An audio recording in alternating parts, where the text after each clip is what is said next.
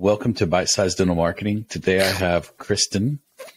Kristen's our creative director and heads up all things creative for us. And we get asked a ton about rebranding. A lot of dental offices have been named the dentist name, and they want to move to something a little more sellable and where they can bring on an associate, but also a lot of new offices. We're going to talk about why your logo sucks, the hard tooth, because as you know, the go-to as a dental office is to have exactly what you work on, your tooth. You know, if you are a veterinarian, you have a picture of a cat and a dog.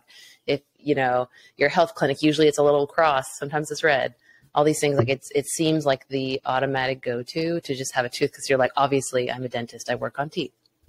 Now, the thing that makes it weird is that it's just one tooth by itself usually. And obviously that means it is not inside the mouth anymore. It's a dead tooth. It's a yanked tooth. It's a wisdom tooth, whatever it is, it's not in your mouth. So it seems opposite of what they're trying to do, which is restore teeth and keep your full keep your mouth full of teeth. Do you know how we know the toothbrush was invented in Mississippi?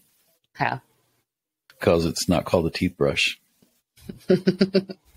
It's so stupid. The one tooth. You just keep that one healthy, and you can bite into an apple just fine. Mm-hmm. Mm-hmm. You can gum your steak. Yeah, it is true. The stylized tooth is awfully overdone. Common one I've seen now is the two squiggles. So they're like this, and they're like so artsy and curvy and whatever. And it's like everyone has the same one. It's just a different shade of blue, or sometimes it'll be the exact same logo over and over in just a different color. And then they're, of course, their dental office name. And it's like, did you get that off of, you know, Adobe stock images? You make me sensitive, given that our logo is a tooth and it's blue. And I'm suddenly leery of a redesign coming our way. It's not wrong, but I don't think we need to I don't think you need to redesign. I just think it's something, if you are considering rebranding or you're branding for the first time, maybe try something different. My favorite is when dentists go with like a green color or something with like overall health, so they can go with like a tree or a leaf. I don't know why. I love it. Like some of our dentists have leaf and tree imagery, and something about it makes me happy, because I don't feel that it's too dentisty, but it's also not just way out there to where you're like, what is this place? Like, obviously they have the word dentistry or dental or whatever. Yeah. I'm with you.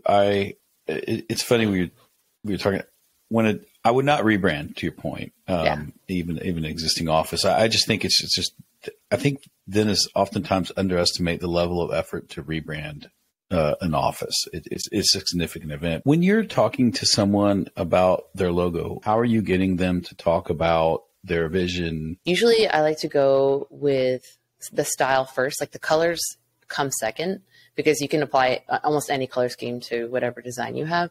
I tend to go with, you know, what are your favorite style of logos? What are your favorite brands that you feel will represent your office? So, you know, if they're super into the modern design, like give me a couple examples of logos that you really like and tell me why you like them. Is it the line work? Do you like how simple it is? Do you like that there's flowers on it? Like whatever it is, getting to know them stylistically first helps a lot. And then after that, I can just do a black and white logo design, and we kind of narrow it down. And then from there, I start applying colors.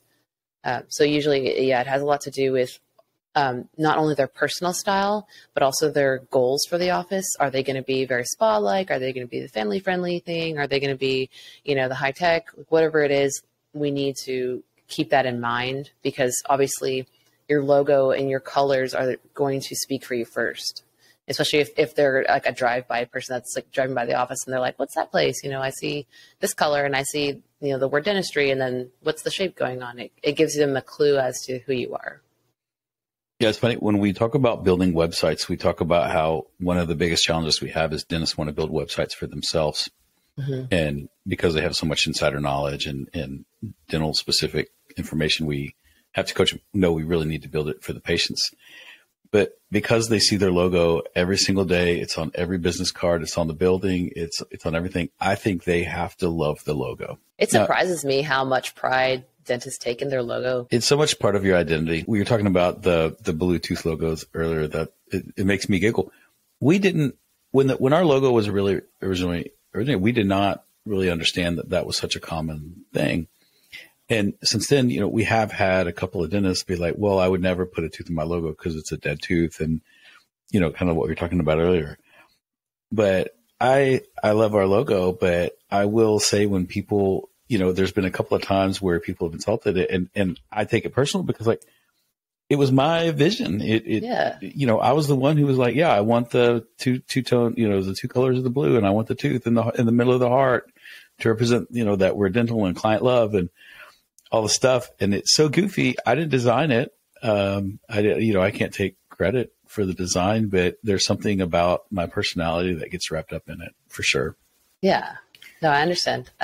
When I design logos, I get attached, and sometimes I'm rooting for a certain logo design. And when the dentist doesn't go with it, I'm like, I feel a sense of butthurt a little bit, and I have to let it go. When there's new office coming in, what does a brand package look like to you? So they come, you establish the logo, and then sort of how does it cascade down from there? So if they don't have a logo, obviously we go through the logo design process, but from the logo, usually we go straight to business cards because that's usually the first thing they want, business and appointment cards. Sometimes we kind of combine them, and we have a business card in the front, and then the back is the appointment reminder for the client, so they can have, for the patient. From there, it kind of goes into, you know, the normal letterheads, envelopes, thank you cards, any existing collateral that they have. I just did some new patient forms for Bellman. Just whatever that they use most commonly is the things that I try to push for first. So obviously the business cards. From there, it can vary, but a lot of times it's the same stuff. It's instructional cards. It's little things that they hand out to patients after every appointment. And there's nothing super crazy unless they have, you know, branded booklets, like orthodontic stuff. Usually that's the big one, is there's like a whole thing on how to take care of your braces and aftercare and what happens if my bracket breaks, things like that. Yeah. Hey, I'm working this. Do me a favor and just kind of summarize like what you like to see, you know, stay away from this, lean toward this, you know, sort of on the logo design for me. Okay. Do you want me to say like in overall? Okay. I'm just like, yeah. Just overall. Yeah. Something like that. Okay.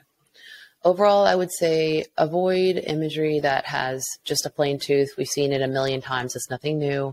I'm not going to say avoid blue, but maybe try something a little bit unique. Maybe try a purple or a green, something to help you stand out and feel just a little bit, you know, more individual than other dentists.